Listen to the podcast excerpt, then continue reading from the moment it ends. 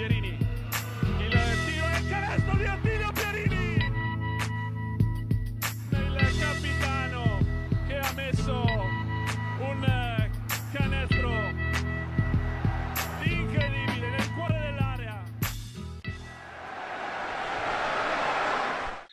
Salve, ben trovati a una nuova puntata di Immarcabili, puntata un po' particolare in quanto il mio compagno di avventure Marco Pagliariscio è, come ben sapete, meritatamente in viaggio di nozze e quindi puntata speciale, eh, ospite con me per parlare un pochettino di più che altro di Serie B, c'è il coach della NPC Rieti, attualmente eh, agli ottavi, se non sbaglio, di Supercoppa di Lega 2. Grazie coach di, di darmi una mano, insomma. Grazie a voi dell'invito. Allora, siamo già, ai, siamo già ai quarti. Ai quarti, ecco, mi ero perso un turno. Ok, e parlando di Serie B, innanzitutto, beh, innanzitutto complimenti per la grande vittoria eh, dell'ultimo di Supercoppa senza ottenuta senza un americano, quindi velocemente, insomma, proprio per curiosità, raccontaci come sta andando velocemente il tuo precampionato, questo inizio di avventura, insomma, in A2 che, ricordiamo, la, l'NPC è stato una delle grandi protagoniste dello scorso anno di Serie B nel girone C, poi insomma hanno deciso di fare questo salto di categoria, liberandosi anche un po' tra virgolette dal peso, passami in termini, del derby, che poi dopo insomma toccheremo. Però ecco, come sta andando questa via di stagione in Lega 2? Allora, la via di stagione è un po' travagliato perché eh, abbiamo avuto una serie di infortuni, di cui uno anche parecchio grave perché Alessandro Naoni eh, ci ha rimesso il crociato nell'amichevole di Compistoia, e però la società è stata eh, subito pronta e da oggi avremo a disposizione Lucas Maglietti, eh, argentino scuola Stella Azzurra che ha già giocato in A2 l'anno scorso. Eh, l'altro argentino, Benjamin Marchiaro, ha avuto una frattura del metatarso, rientrerà fra 20 giorni e eh, abbiamo uno stiramentino a un americano, quindi non ci siamo fatti mancare niente. Eh, nonostante questo siamo riusciti mercoledì a fare una bella partita, una bella vittoria che conta meno eh, de- de- del 2 di pick, però intanto vincere è sempre, come dice Nick Rinaldi, vincere è sempre bello. E, e quindi adesso andiamo avanti, è sempre pre-stagione, però le, le, le, le partite vanno giocate, vanno provate a vincere tutte, quindi bene così terza stagione, se non sbaglio, su Lega 2, dopo le, la cavalcata eh, di Montegranaro, insomma, eh, questo mi serve da gancio per andare a parlare un pochettino di Serie B. Eh, partiamo proprio da Rieti, da Rieti Sebastiani per vicinanza, che appunto ha vinto con qualche fatica più del previsto con Matelica, non so se eri per sbaglio a Palazzetto o comunque se magari hai avuto modo di dargli un'occhiata, ma in generale, tralasciando la partita di cui magari parlerò un pochino io velocemente, eh, che aria si respira in città con questa Sebastiani, nuovo corso, coach dell'Agnello, un coach importante come lo era importante quello dello scorso anno, qualche cambiamento, è arrivato Marcello Chiodoni, insomma, eh, come la vedi questa, questa Real Sebastiani quest'anno? Allora, eh, non, non, ero al palazzetto con Matelica per una contemporaneità, ma ero invece a vedere martedì sera la partita con la Luis. Eh, come, vedo, come, vedo, la Real Sebastiani? Eh, molto diversa dall'anno scorso, hanno decisamente scelto di eh, andare su meno, meno nomi di, di, blasone e più giocatori di categoria. Nonostante questo però hanno fatto scendere Spanghero, eh, Tomasini, hanno preso Paesano che comunque eh, ha vinto il campionato l'anno scorso, eh, hanno fatto scendere Matrone e hanno scelto di partire subito eh, con Otto Senior, Chinellato, eh, Mastrangio che secondo me è un giocatore super per la categoria. Comunque eh, sarà una delle protagoniste eh, di questa Serie B. Eh, questa Serie B che eh, al um, contrario o comunque diversamente dall'anno scorso è un imbuto ancora più stretto. Eh, prima parlavi giustamente della, della scelta del, del, mio presidente, che secondo me su questo è stato molto lungimirante, eh, sapendo che la Serie B sarebbe stata uh, molto dura da, sia da percorrere per mantenere questa famosa terza categoria che arriverà, e, ma soprattutto poi in ottica provare a fare almeno un salto, provare a stare ancora qualche anno in, in Lega 2 eh, che sarà una categoria appunto che quando diventerà a 20 squadre sarà abbastanza tosta per, per società non, non di altissimo livello. Quindi eh, ci siamo tolti, come hai detto giustamente, un po' il peso del derby che l'anno scorso alla fine da una parte è stato divertente perché abbiamo fatto partite di Supercoppa, partite qualificazione Coppa Italia, eh, con Alex eh, c'era un super, un super, rapporto sia lavorativo che, che fuori dal campo, quindi ehm, siamo diciamo ritornati all'anno prima dove non c'ero io, c'era Alessandro Rossi dove le due società erano divise eh, da, da una categoria e però credo che la Real eh, ambisca al grande salto, l'abbia dimostrato dal giorno in cui ha preso Sandro Dell'Agnello ad allenare. Abbiamo visto anche Mattelica, io l'ho vista personalmente in amichevole, eh, ma una squadra mi viene a dire operaia, non so se ce l'hai più o meno presente, comunque Sec, Nien, Riccio, eh, Gallo, insomma una squadra con qualche scommessa secondo me meritata di C-Gold. Eh, Mattelica che non nasconde di voler provare ad arrivare tra le prime, diciamo ottava per provare a rimanere in Serie B. Secondo me sulla carta, non voglio tirarla perché ho una marea di amici, tra cui allenatore, presidente, eccetera, eccetera, non gliela voglio tirare, però forse manca qualcosina, perlomeno sulla carta, anche visto che, eh, poi ne parleremo, questo inizio oggettivamente abbastanza eh, difficile da, present- da, da pensare, specie per l'ultima partita, quella contro Faenza, di Senigallia, che potrebbe essere un'altra di quelle squadre, diciamo, che potrebbe lottare tra il sesto e l'ottavo nono posto. Come vedi, insomma, Matelica, se c'hai più o meno presente il roster? No, no, la Serie B la seguo, la Serie B la seguo, sopra, magari non, non, vedo, adesso non, non, sto vedendo molte partite, dovendo vedere quelle del Lega 2, ma seguo tutto il mercato. Matelica credo abbia fatto la classica scelta della neopromossa, eh, confermando qualcuno, andando a mettere tanti chili sotto canestro e tanto atletismo, eh, prendendo giocatori di, che, che, comunque la categoria a Serie B l'hanno, l'hanno fatta. Eh, quell'obiettivo ottavo posto, eh, come ti dicevo prima, è, è, duro perché non puoi sbagliare niente. Se pensiamo che l'anno scorso Faenza è arrivata alla fine settima, ma diciamo che è entrata l'ultima giornata nelle, nelle otto e Ozzano era stata fuori, eh, capisci che no, non puoi sbagliare veramente niente. Eh,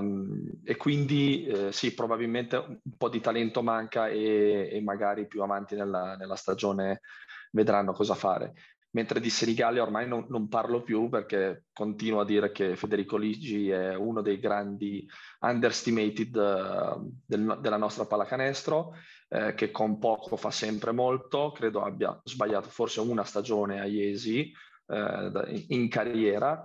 quindi ha costruito ancora una volta una squadra con grande intelligenza, eh, spendendo il giusto, eh, ma che, che, in categoria secondo me potrà, potrà, far bene. Non voglio tirargliela perché voglio bene sia a Senigallia che appunto che a Federico e quindi spero, spero per loro che vada tutto bene. Senigallia che ricordiamo ha battuto Iesi abbastanza in maniera convincente. Iesi è una delle favorite comunque per rimanere tra i primi 5-6 posti, battuta in maniera abbastanza convincente con l'esordio in panchina del mio amico Paolino Filippetti, cosa non da poco, altra scommessa di Federico che per ora insomma sembra eh, portare bene e poi ha in maniera del tutto impensabile, è andata impensabile per i valori in campo. Noi, noi stessi abbiamo dato a Faenza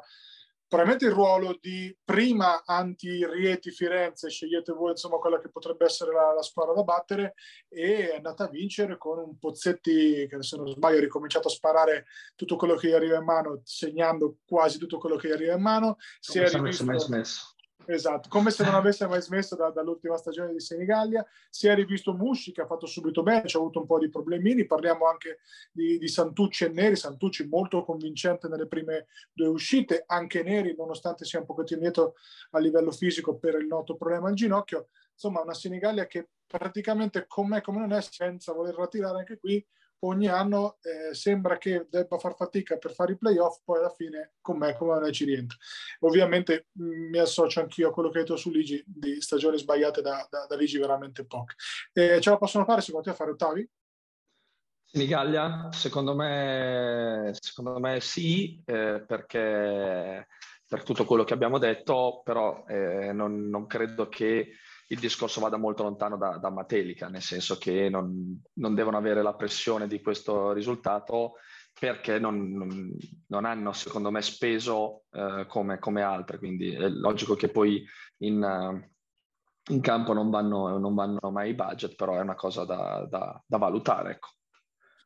Parliamo ora dell'altro derby che era in programma al primo turno, quello tra Fabriano e Ancona, due protagoniste sicure del, del prossimo campionato. Insomma, eh, Fabriano che domina sostanzialmente o comunque conduce in maniera mh, abbastanza convincente per tre quarti, poi poi alla fine si spegne un po' la luce ancora con una bomba di Ciribeni mette il naso avanti, una bomba importantissima e alla fine eh, vince una partita che sostanzialmente Fabriano aveva condotto. Il primo eh, ritorno, tra virgolette, di Simo Centanni in orbita Rieti eh, l'anno scorso, insomma questo non è un mistero, poi chiaramente non, non se ne è fatto più nulla. E che squadra vedi da una parte e dall'altra con una Fabriano che ha cambiato ovviamente tanto dopo la retrocessione e ancora idem per discorsi probabilmente eh, diametralmente opposti, insomma un po' di progetto, un po' di, di scelte. Che, come vedi entrambe?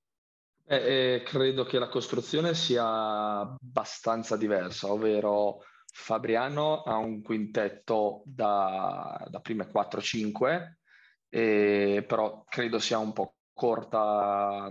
poi diciamo, nei, nella panchina, in quelli che, che, salgono dalla panchina e quindi in una media non la vedo sinceramente tra le prime appunto 4-5 posizioni per questa, per questa cosa qui. Però il quintetto è di assoluto livello. Francesco Papa che conosco bene, Jan De Fall sotto canestro, atletismo allo stato puro, eh, Verri, Centanni, Stanic. Cioè, da lì poi secondo me per fare prime 4-5 servirebbe un innesto di, di, di qualità. Ancona discorso diverso, squadra profonda, squadra costruita secondo me con grande intelligenza perché c'è un mix di fisicità eh, di talento, eh, di chili e di, di esperienza che, che, la può far stare tra le prime posizioni assolutamente e con, con ambizioni. Ancona che poi, dopo aver insomma, vinto con Fabriano, si è trovata una partita di, di, mercoledì a sbattere contro l'altra grande favorita del girone D questa volta, ovvero fino all'anno scorso eh, era, era nel nostro girone, parlo chiaramente della pallacanestro Rosetto, anche qui per fare un volo velocissimo su comunque una squadra che vuoi o non vuoi, eh, è geograficamente vicina alle nostre, conosciamo molto bene, una pallacanestro Roseto che vince abbastanza in scioltezza contro la Luciana Mosconi, cambiando anche qui tantissimo, insomma, ecco, perché è una squadra che probabilmente ha fatto la tesoro delle difficoltà dell'anno scorso, un po' come la Sebastiani, diciamo che un po' più giovane, da, è mancato un po' di condizione fisica probabilmente a, a Valerio Compagni l'anno scorso per poi farla fino in fondo. Eh, quest'anno sembrano aver comunque inserito dei giocatori un po' più giovani, un po' più freschi, un po' più atletici che possano dare quella, quel, quello sprint in più. E poi comunque il non essere nel girone C secondo me aiuta, vuoi non vuoi. Sì, girone D che però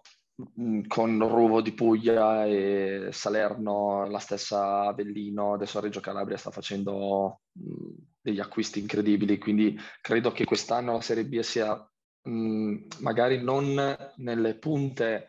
che avevamo noi nel girone C l'anno scorso, perché alla fine noi siamo arrivati quarti a due punti eh, da Roseto che è arrivata prima e quindi credo che il girone C dell'anno scorso verrà ricordato un po' come uno dei gironi più forti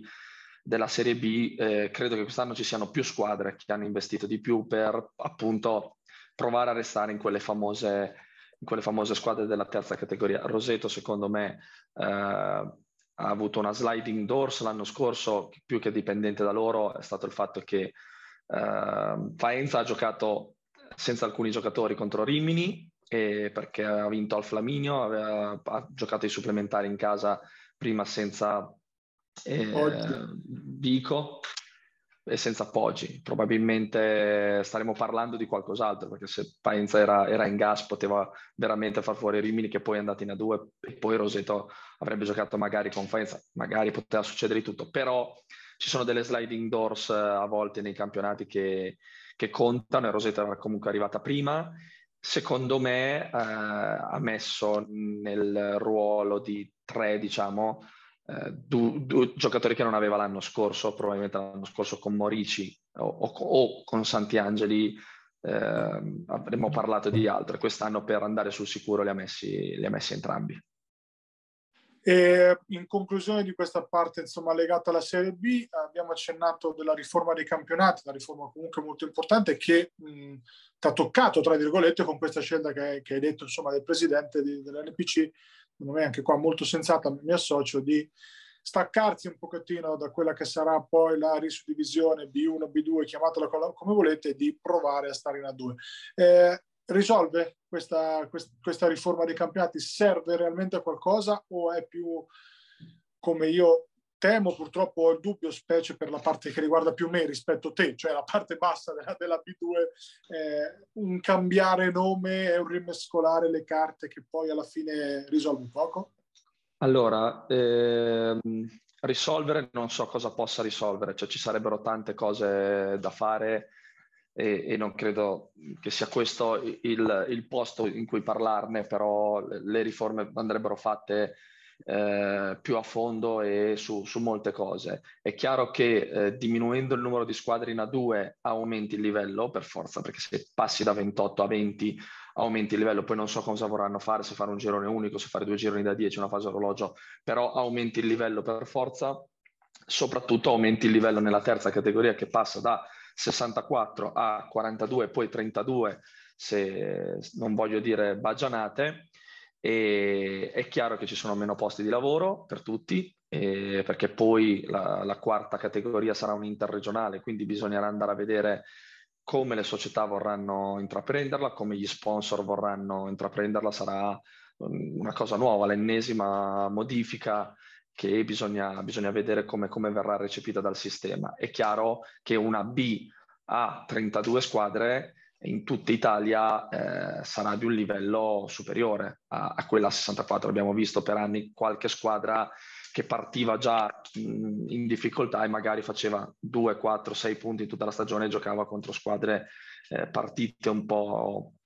un po' inutili, diciamo, mentre secondo me si ritornerà alla vecchia B1 che sotto la Lega 2 a 16 era divisa in due gironi appunto da 16 e 32 totali in cui il livello era, era molto alto.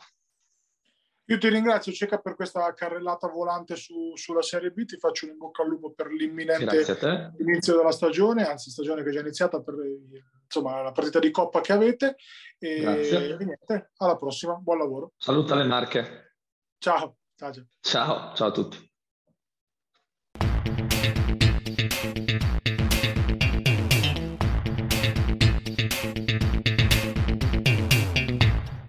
Da solo sostanzialmente dopo eh, l'aiuto che mi ha dato Cecca per parlare di Serie B, per parlare, provare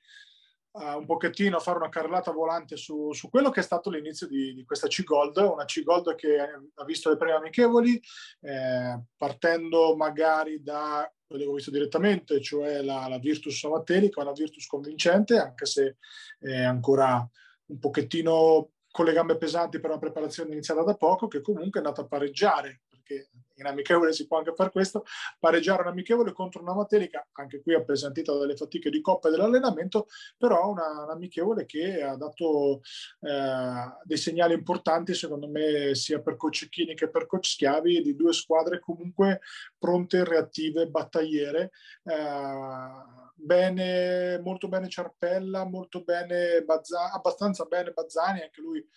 gambe un po' pesanti per, per, per la, la, preparazione, eh, tanti giocatori con, che comunque hanno fatto sentire la propria, ovviamente Vallasciani e Felicioni, eh, insomma nella Virtus ormai sono senatori e quindi sanno adattarsi bene, sono già un pochettino più avanti anche per, perché sono al secondo anno con coach Schiavi, eh, ma è una squadra Civitanova che per ora può, può, essere, può essere soddisfatta. Civitanova che affronterà oggi, tra qualche ora, insomma, ehm, la, nel, nel, torneo FAF di Memorial Fabi, eh, Suttor, Porto Sant'Elpidio e Pallacanestro Recanati. La partita sarà Virtus contro Pallacanestro Recanati e Suttor eh, Porto Sant'Elpidio. Eh, un torneo importante tra quattro squadre di C-Gold comunque con uh, pedigree, con uh, eh, ambizione perché Sant'Elpidio abbiamo detto che insomma, quest'anno vuole far bene, Civitanova non nasconde di voler provare a restare tra le prime tre, eh, Recanati ambiziosissima è già una squadra di C-Gold eh, aggiunta, la Sutor che eh, ha fatto un passo falso nella prima amichevole stagionale quando eh, insomma priva di falsa cosa non da poco, è andata a scivolare contro una, una San Benedettese, quindi staremo a vedere un pochettino eh, settimana prossima vi diremo eh, i risultati di questo torneo, torneo che chiaramente ha il valore di un torneo estivo, però sia per la persona a cui è intitolato, sia perché per il valore delle squadre in campo, sostanzialmente sono quattro derby, eh, credo che di amichevole avrà ben poco e, e sarà bello così. Eh, agganciandomi al discorso San Benedettese che ha fatto delle mosse interessanti, do un'occhiata ai miei appunti, hanno preso Caloia, la il lungo, chiamiamolo così, il lungo Ponder Size, ma molto interessante, che era aggregato alla Serie A2 l'anno scorso e ha fatto molto bene, dominando e vincendo il campionato con Dani Agnello in, uh, in Serie D e sarà un'aggiunta importante per un roster molto giovane, molto interessante. Eh, San Benetese che appunto la seconda amichevole con la Taurus invece è uscita sconfitta prendendo tre quarti su quattro da una Taurus eh, brillante, eh, non abbiamo chiaramente la possibilità di vedere le partite qualche chiacchiera con i colleghi, assolutamente sì. È una Taurus comunque giovane e brillante che battagliera. Ecco. Ehm, Porto Recanati ha dominato la prima uscita con Porto San Giorgio con un Gamazzo difficile da contenere. Gamazzo si candida in maniera abbastanza importante come MVP del, del campionato di, di C-Gold. Eh, Porto Recanati che appunto vedremo impegnata già in amichevole questa settimana e, e vedremo un pochettino eh, se ci saranno miglioramenti. Bene Baldoni e Mancini, tre lunghi molto importanti con Gammazza, insomma quelli della, dell'Attila Junior Basket, squadra favorita alla vittoria del campionato, in doppia cifra Redolf, in doppia cifra insomma Alessandroni, eh, che da specialista è tanta roba, e Porto Recanati che appunto procede un pochettino a fare, non dico spenti, perché chiaramente ha tutta l'attenzione addosso, però eh, dimostrando di essere eh, con, con, merito una delle, delle principali candidate. Eh, Sponda Pesarese eh, coach Maurizio Surico ha detto che non era soddisfatto della prima, quindi hanno vinto la seconda con Sant'Arcangelo, squadra eh, di C-Silver, ma anche qua una C-Silver ambiziosissima, quella di, di, coach Bernardi, per intenderci ci gioca Genio Rivali e Pesaresi, quindi non stiamo parlando di una squadra di categoria superiore. Eh, Pisauro è una squadra molto interessante che con una rotazione di quattro lunghi veri importanti, sta trovando gli equilibri soprattutto tra gli esterni dove andrà ripartita un pochettino la, la mole di, di, punti e proprio di tiri, però ecco, immediatamente a ridosso delle prime. E per concludere un pochettino la, la carrellata volante di questa C-Gold, che spero insomma eh, possa essere interessata a tutti, ci sarà la la nostra paglia sicuramente dagli Stati Uniti si farà una risata, la finale di Coppa Italia, una Coppa Italia che è la finale però dello scorso anno, della finale di Cicolda tra Foligno e Osimo, con andata questo sabato ad Osimo e ritorno poi a, a Foligno. Eh, Osimo di cui insomma vedremo finalmente la, il roster più o meno definitivo, non so se è tornato Gianni Dubois che so che aveva qualche problema di volo, ecco, semplicemente legato alla, alla proprio alla, alle tempistiche eh, per far arrivare il volo dall'Argentina, far partire il volo dall'Argentina e eh, un giorno ci spiegheranno l'utilità di fare una finale di Coppa Italia con dei roster completamente diversi da quelli dell'anno prima, totalmente diversi, però eh, tant'è. Eh, Foligno che invece ha dimostrato nelle prime uscite di essere già abbastanza in gas,